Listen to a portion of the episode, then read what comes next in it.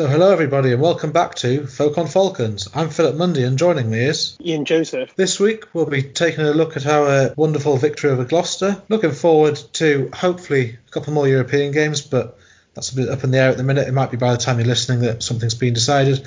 We might touch upon um, our return to Premiership action against London Irish, and then we'll do a roundup of the other results and a few little comments on uh, Premiership matches elsewhere. As always, you can find us on social media. So on Facebook, it's at Folk on Falcons. Uh, Twitter is exactly the same. Again, at Folk on Falcons. And if you'd like to send us an email directly, it's folkonfalcons at mail.com. Thank you. So I, I think normally we start by launching into the match itself, but I think this week we need to start by saying what an excellent effort it was just to get the match played at all because you've seen all the oh I'm sure I'm assuming you've seen all the pictures around the internet of Kingston Park under a few inches of snow and it looks like everybody mucked in to get the game on. Yeah, I mean obviously I'm the one living up here, so um, obviously I saw it firsthand and it snowed pretty heavily. I'm sure a lot of our other listeners were heavily snowed on as well, wherever you are in the world, and especially in the northeast. You could see all the effort the players were putting on because they, they obviously they publicised it on their on the various social medias. A lot of the players kind of put on jokingly, you know, their own efforts of you got Luther Burrell, you know, they're shoveling his heart out or whatever to try and get the, the game to go ahead. And yeah, I mean, it was really nice to see. Um, I think that a few sort of questions were raised in terms of, oh, is it going to be enough? Because the night before it really did snow quite heavily. But, you know, credit where it's due. And I think a couple of the local businesses helped out in terms of providing, um, you know, heaters to obviously melt the pitch.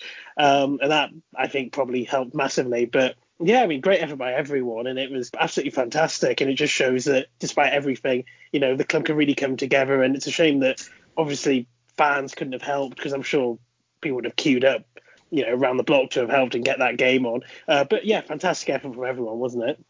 Yeah, I remember in the past you'd get the uh, the call on Radio Newcastle saying, "Bring your shovel," and and you'll get I don't know, a free burger and a match day ticket or whatever. But um, obviously this year we can't do that. But yeah, I think it's um, testament to everyone involved. And also I think it, Dean Richards said it after the match. It's what the club's all about. We, we don't have the resources for heated pitches and all the rest like some clubs might. Um, we just got to kind of get on with it and roll up our sleeves or put a coat on. Yeah, I mean, as you say, Richards made comment of it, and it was really nice. I think that was a nice way to sort of cap off, obviously, a good win.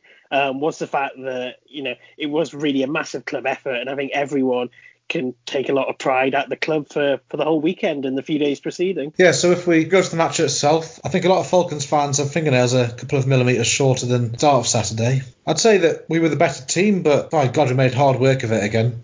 Yeah, that, that's right. I actually thought it was, well, certainly in the league, our worst performance of the season so far. Um, you could tell from the off, we just didn't have territory, didn't have possession. It was all Gloucester.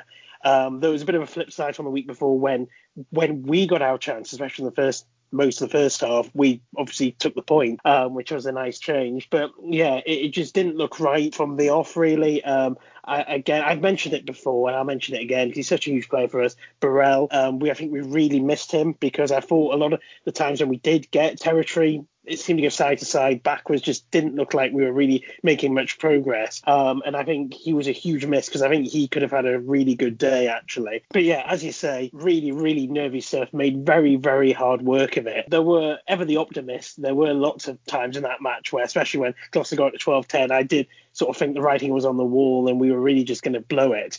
Um, but credit where it's due. I mean, the defense was exceptional, really well organised. They made the point on the TV, and I, I guess we'll make it again, that Gloucester obviously have, have fantastic wingers, but they didn't make use of them, partly because I think of our defence and partly just through their own fault in terms they didn't utilise them well. And when they did get the ball, they weren't in great positions to, to sort of threaten us particularly.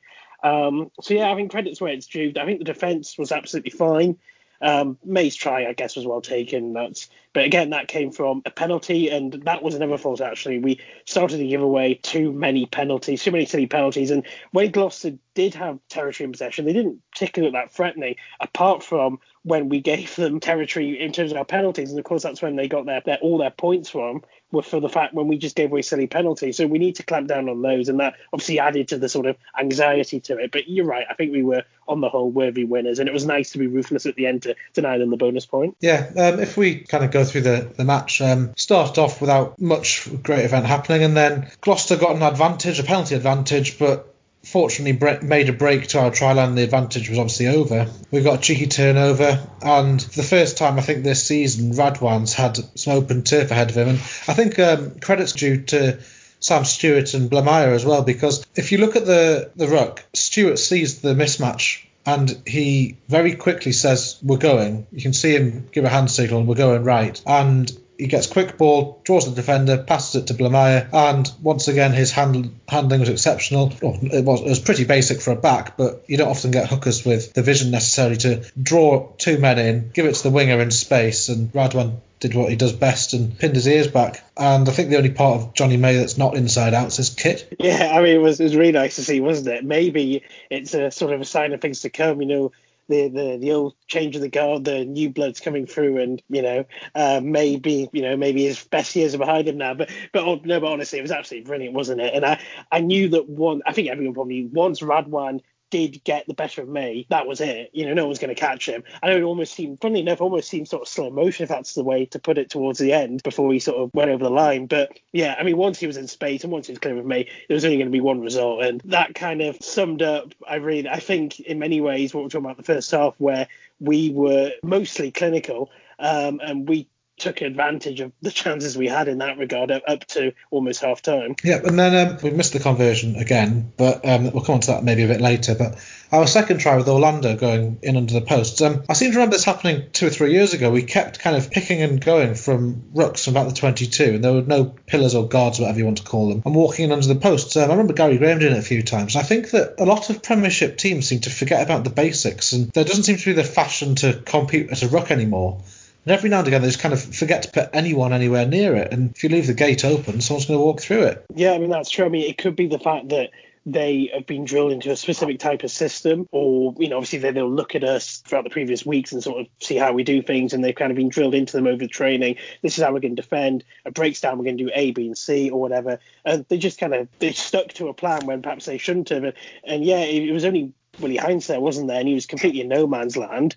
And he just left the gate open, as you say. And, you know, again, it was never one of these things where it was almost slow motion and Orlando himself was even sort of looking around to see if anything was wrong. It was almost too good to be true. But yeah, I mean, you know, if you give if you gift opportunities, you got to take them, and they did. Um, I'm not terribly keen on Orlando waltzing over the line, looking over both of his shoulders, and slowly putting the ball down. I was expect it's the sort of thing where yeah, it's fine, he got away with it, but at some point, if he keeps doing that, someone's going to come and wipe him out, and that'll be five or seven points gone begging. Yeah, maybe it's a little bit nitpicky, but you're right. You sort of got, to, I guess, a way to say it's just play to the whistle. I guess you just sort of just you, get over the you track, go there, sprint there, put it down, and then you look around to see if anything's gone wrong. I suppose. Exactly. Uh, yeah, I mean that's probably the way to do it, but you know, can't be can't complain too much. I don't think. Yeah, and as as you alluded to in kind of your your opening gambit, um, Gloucester made most of their territory through penalties and kicking, and that's ultimately how they got their try. They got a penalty, hoofed it towards the corner. Rolling Mauls, they were actually, I thought they were actually reasonably good attacking at Rolling Mauls. And then Jonny May, the only time he actually got the ball anywhere near our line in a dangerous position, he was at half a yard out and flung himself over for the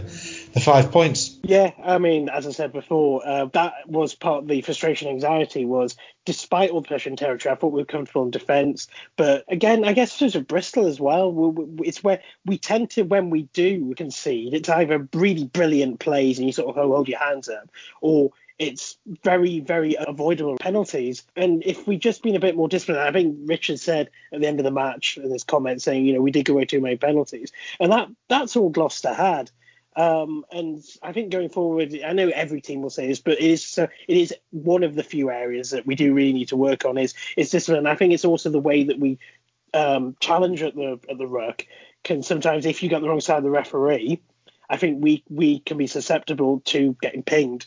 Um, so I think that's something we, we do need to look at. But we've we've got we have to stop against teams that perhaps we are expected to beat to make it harder than it needs to be, really. Yes, I think something that makes us a little bit different from other teams in the league is that we're not afraid to counter ruck and put two, three, sometimes four, five men in to slow it down, win it back, and also you draw in potential attackers by doing so because they've got to defend it. And a result of that is slow ball. We quite often get penalties for holding on or turn it over. But then at the same time, you do run the risk that someone gets a bit of rush to the blood to the head or something and gives away a silly penalty or ends up trapped or going off their feet or can't roll away, something unavoidable.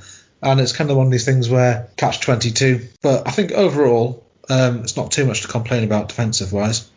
Yeah, I mean, our defence has been superb all season. Uh, and quite clearly, on the balance of things, it, it works more than doesn't because look where we are in the league. But I think to get it to work really properly and for you to really use it effectively, you have to be able to score lots of points because it's fine to kind of be on the edge and risk it if you know, well, all right, yes, they may kick a penalty over, we may concede a rolling maul from two meters out or whatever due to the penalty, but we're confident that we can score lots of tries in the end. We're not at that stage yet, so it is a bit of a tightrope. But as I say, so far it's worked, so can't complain too much.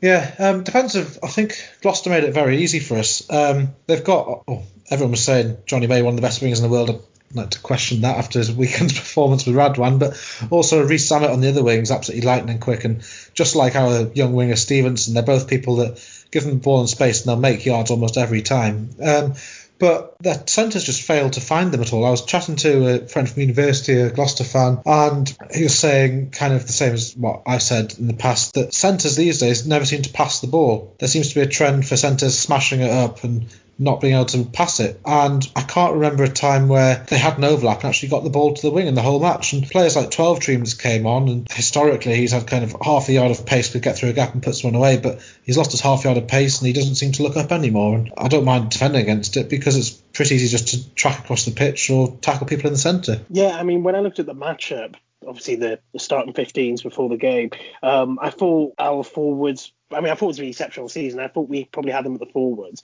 Uh, I looked at their backs, obviously got their wingers, and I thought, well, that's where the danger is going to be. Um, but it's as you say, with their centres, I thought Harris in particular was very. I knew he went off and then he was replaced, but he was he kind of summed it up for them. Um, he, in the sense that actually when he had the ball, you know, he was actually quite secure of it. I don't remember Gloucester giving away too much sort of knock-ons or or spilling it, that sort of thing, but we dealt with it really well. So I mean, Harris going forward generally has sort of one play, and that's sort of bashing it up most of the time. And we dealt with that really well. I, I think only occasionally they sort of made ground, but I thought we dealt that well. And in terms of the wingers, as we've said, they just didn't utilize them at all.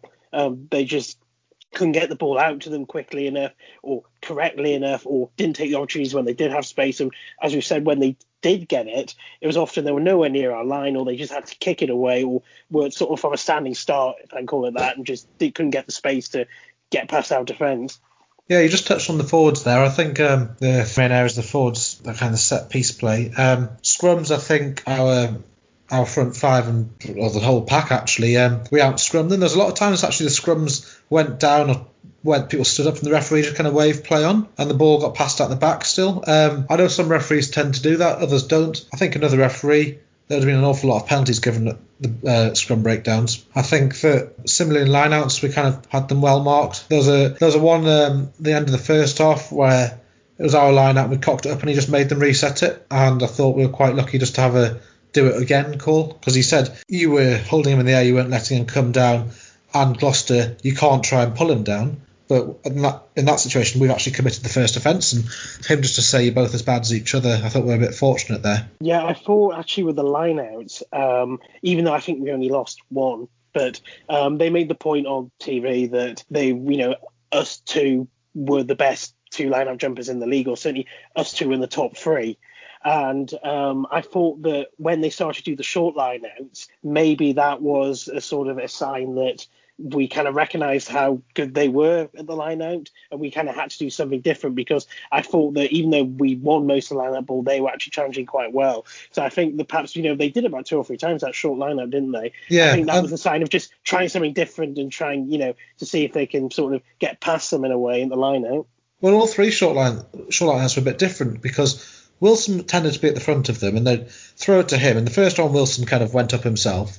The next one, it was passed back to Blamire, who trundled down the wing a few yards. The next one, it was straight out to Sam Stuart to fly half. And they'd obviously worked on it, and it was nice to see that little bit of variation. And then I think um, a back row, once again, absolutely phenomenal over the park. Gary Graham, once again, every time he went into contact, he made half a yard, a yard more than you'd expect a kind of a normal human being to. Mark Wilson was at every breakdown, thorn in the side. I haven't seen stats, but I wouldn't be surprised if he covered the most yards, tackled the most men, thumped the most people and all the rest of it. And then once again, I think uh, blindside Robinson was he just does all he just does all the mopping up that you expect from a blindside flanker. Yeah, I mean the forwards were absolutely exceptional again, and it's it's credit to absolutely everyone. Uh, obviously the players and the coaches that every week our forwards are, are, exceptional to a, to a man without fault. And even when we do have a change, slight change of personnel, no matter who comes in, you know, each week, whether they're starting most of the time or if they've only come in for, you know, whether it's like Collett who started but is obviously not, he's not starting now that Wilson's there and, and Graham is there now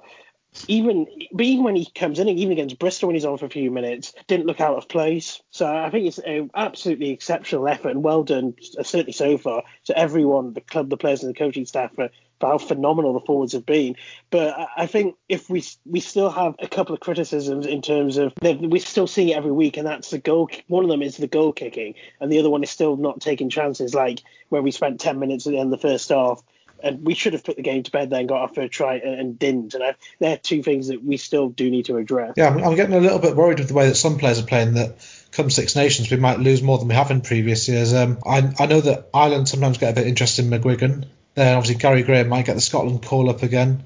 Um, I think everyone's going to be looking at some birth certificates of some of our backs or uh, seeing who their potential eligibility for various countries is. Um, I do wonder whether we might see a few more people uh, leaving in the international window than we usually do. But then at the same time, I think that Mark Wilson might not get picked for England again. Um, I, I wouldn't be able to justify it, but it's just one of these things that seems to happen that players in the northeast get overlooked in England. Yeah, I mean, I, am not actually massively concerned about international selection actually because, as you say, we often get overlooked. Uh, I think you know, I think Graham's at risk, unfortunately.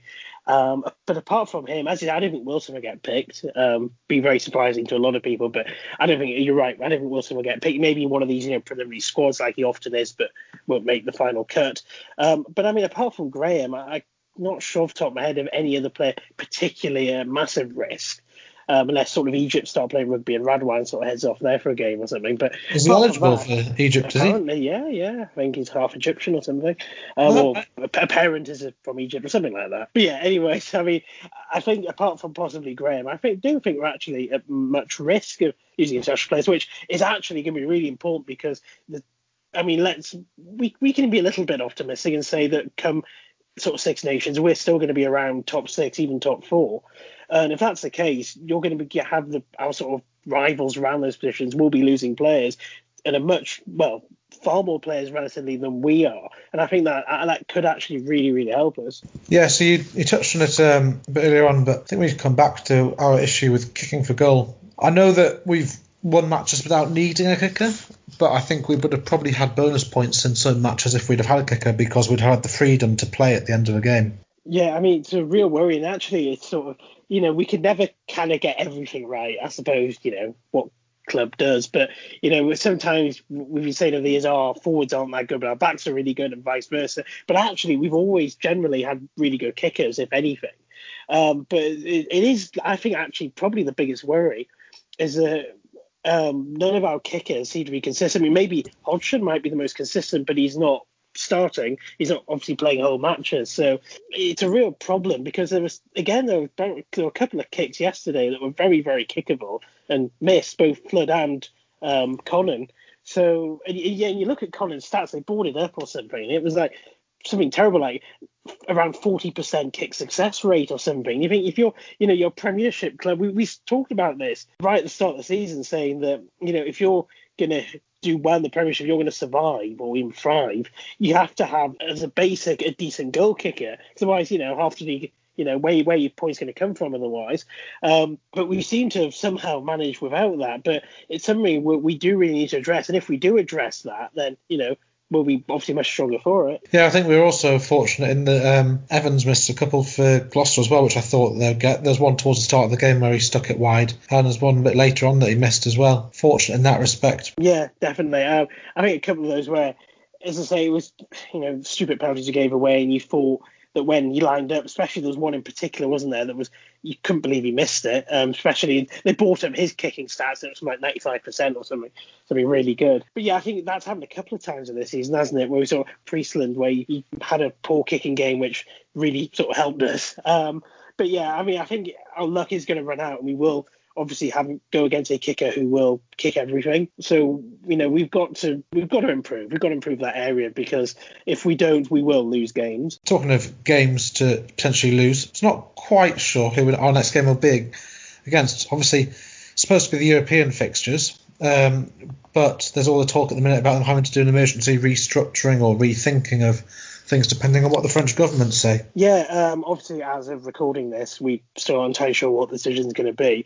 Um, but who knows, I suppose. Um, I mean, before we record this, we're obviously talking about what sort of the options could be, and we'll probably talk about those in a in a minute or two. But yeah, it, it's it's a tough one, and it must be really frustrating for obviously all the clubs because you have no idea sort of what to do and how to prepare and and sort of well, what, what's happening next. If you look at the the Challenge Cup that we're involved with, um, out of the bottom nine teams, six of them are French. So I don't know whether they would look at things in a slightly different way when making decisions there. Logically, for me, it would seem you could split up into almost two sub pools within the league and just completely rearrange all scheduled fixtures and then make the French teams play two other French teams and make everybody else play everybody else. But then it's not a true reflection of perhaps the difficulty of matches, and you might end up with the French teams playing arguably easier fixtures against other French teams than some of the Celtic League or the English teams playing potentially stronger opposition. I suppose the problem with that format is, all right, you have the French teams play each other, but then where, what happens to the winners of those games? You know, because if, if they can't travel, then all right, they've, they've played each other, they've had matches for the sake of it, or whatever. But then, you know, they, they can't progress in any competition, they can't win anything because they can't play anyone outside of France. Well, I um, guess it, um, it depends on how long the um, restrictions are on travel for, doesn't it? Um, whether it would span to when it comes to the last 16 or whether the restrictions would still be on at that point in time. No, actually, that is a really good point. Yeah, I mean, yes, so you could have that option of splitting it French teams and then everyone else in another conference, as you were. Um, but I, I, don't know what they're going to do. It's a really tough one. But I think it's important that something happens because, you know, teams need to play games. We can't have it where we're sat for weeks just not doing anything. And you've got, you know, these teams all have decent sized squads with players who need to play. And you've got to have some sort of competition to, to play them. And I mean, in, in normal sort of circumstances, you'd have the you know the European competitions and you would have the the domestic cup competition. They've scrapped the domestic cup competition this year.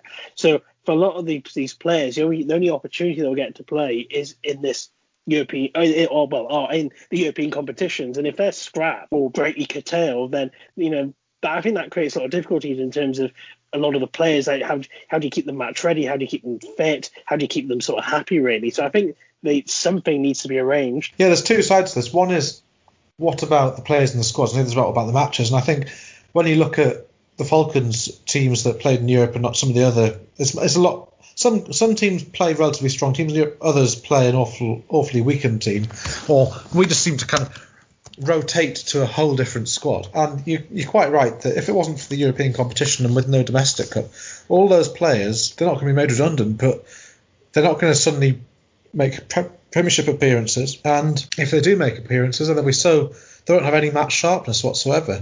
The other side of things is suppose they just scrapped the European competitions or just the Challenge Cup or the Heineken Cup or what, suppose they just scrapped it. You've then got a load of windows in the Premiership season where coronavirus postponed matches could potentially go ahead. And the way it's going is there's going to be maybe one or two every week that are being postponed or cancelled, and you could just shove them back later into the year and put them into the windows which would appear. Yeah, possibly. But then I suppose you have the the argument: well, what happens about teams have already been awarded points? Obviously, like us, um, we've already been awarded the points. That's kind of done and dusted. And then you kind of get the questions: well, is it fair that you know, for example, Leicester were just given two points for nothing when if we replayed the match we could have got five and they could have got nothing or, or whatever. So uh, I don't know. I mean, the suggestion at the top of my head would be, um, I mean, I mentioned this to you before as well. It, it sort of revive the A League in a way. Um, and that you could have just a domestic competition amongst the Premiership teams, and you can make it sort of have a, a little trophy at the end or something, um, just for a silverware for a club to win, um, just to give players an opportunity to play in some sort of competitive setting um, it's sort of like a last resort. And I think something like that would be fairly as fairly easy to arrange as it can be in you know COVID conditions. But um, I think as an absolute last resort, I think you could always arrange something like that. And I think even that would be quite useful and probably good fun because it's a bit rugby for fans, for players, and you could have, as I say, a little bit of silverware at the end of the competition, even even if it is like a sort of you know a second team or a league competition. Yeah, I think um, there's kind of two sides to this again because you've got the Challenge Cup where it's not really a massive money spinner for rugby. It's kind of the, the sports pages barely talk about it at all, and it's something that not too many people get involved with. Then you've got the Heineken Cup on the other hand, where it gets all the press and there's a lot more money in it. And those clubs actually play their first teams in those matches, not their B teams. I think you've got the situation there where massively different arguments come into play, and as always, money comes into play. And I, I can't imagine them scrapping the Heineken Cup. I think they'll just reformat it. Um, they might potentially kick the French teams out or make them go into their own little mini knockout competition, which might join later again in the year. Maybe a French quarter finalist or whatever might appear, or two French quarter finalists or French semi finalists. But also at the top of the Heineken Cup pools, you look at it, the French teams are doing extremely well in the Heineken Cup as opposed to the Challenge Cup where they are doing quite poorly. Yeah, well, I suppose that's almost like, in many ways, a nuclear option in the sense you could just say, well, you know, I'm, I'm sorry, French teams, you know, the French government says you can't play, but there's no reason why the rest of the teams can't play in a competition they're still allowed to. So unfortunately, you know, we can't have French teams in it anymore. I mean, I guess that could be an option. I mean, obviously, there's lots of controversy, and you could have you know, fair enough criticism, I suppose, in some ways. But I mean, that that's an option. I think the point is, is you know, there's going to be positives and negatives to to any sort of arrangement they come up with. But I think at the end of the day, it is possible to come up with an arrangement. It's just whether it's feasible and whether I have the will to do it. I think. Yeah, I guess ultimately it depends what the French government decide. And if the French say not coming in and we're not letting people out, there's not much you can do about it. Yeah, I mean, I, I, guess as I say, well, we'll just have to see. I mean, it could be when people listening to this is all done and dusted and we, we do have a clear idea. But it's all up in the air at the moment, and it's kind of, I guess, fun to sort of speculate and come up with sort of dream competitions or whatever. But we're just gonna have to wait and see, aren't we? And as you're right, you are right in the sense that rugby does have to play second fiddle sometimes, unfortunately. So that if we're not playing uh, Castres and Cardiff in the coming weeks, then our next match would be against London Irish. I know that they well they've just drawn against uh, Harlequins this afternoon. They got the bonus points. They're obviously not afraid of scoring tries. So I think that looking at the, the recent form of teams, etc., I think once again we would be favourites for that. But um, I don't think we can rest on our laurels too much. Yeah, I mean they do look a dangerous side, especially going forward. I mean they do score a lot of points. Um, defensively, they're a bit more suspect, but one of the one of their strengths rather is they do have very good kick in Paddy Jackson, and as I said, as we've just said, that's something we don't have. So that's something we need to be really careful of. If we give away lots of needless penalties, they will punish us. Um, I mean, London Irish in that game against Harlequins could have won it at the very end. Paddy Jackson had a penalty about 40 metres out or something, which only narrowly missed, and he you know, if any, anywhere else in your half, it'd be good money on him to knock them over. So you have to be really careful. Um, it's also interesting from our point of view in the sense that I think it's it'd be a real sort of litmus test for where we are, where we want to be this season, because every other game, apart from potentially Gloucester Blackburns at home and slightly different circumstances, we've sort of been the underdog, and we can kind of just attack it and hope for the best and play play how we play. And if we win, then great. If we lose, then you know whatever. But this is a game where we're we actually are expected to win, um, and it's an away game where we're expected to win. So I think if we want to be a, a top four side, like we actually want to challenge in that area, then we have to go to London Irish and we have to to win and win convincingly to kind of prove that that's where we're going to be this season. Because if we lose to London Irish, all it takes in this league is a couple of defeats and you can slip right down the table. So we have, if we want to maintain where we are, we have to be beating London Irish, and they're not going to be easy at all. But that, but if we are going to be in the top four, we have to win these games, and it's not going to be difficult, but that's going to be the test for us. Yeah, look, looking at the um, the league table, it, it is beginning to open up. I think you've got the, the top, I'd say the top five, um, the five points between us, um, and then it spreads out a bit after that. And between fifth and seventh, you've now got a five point gap, and then Gloucester are in danger of becoming a bit adrift. They've only got three points between them and Worcester, but there's six points between them and London Irish.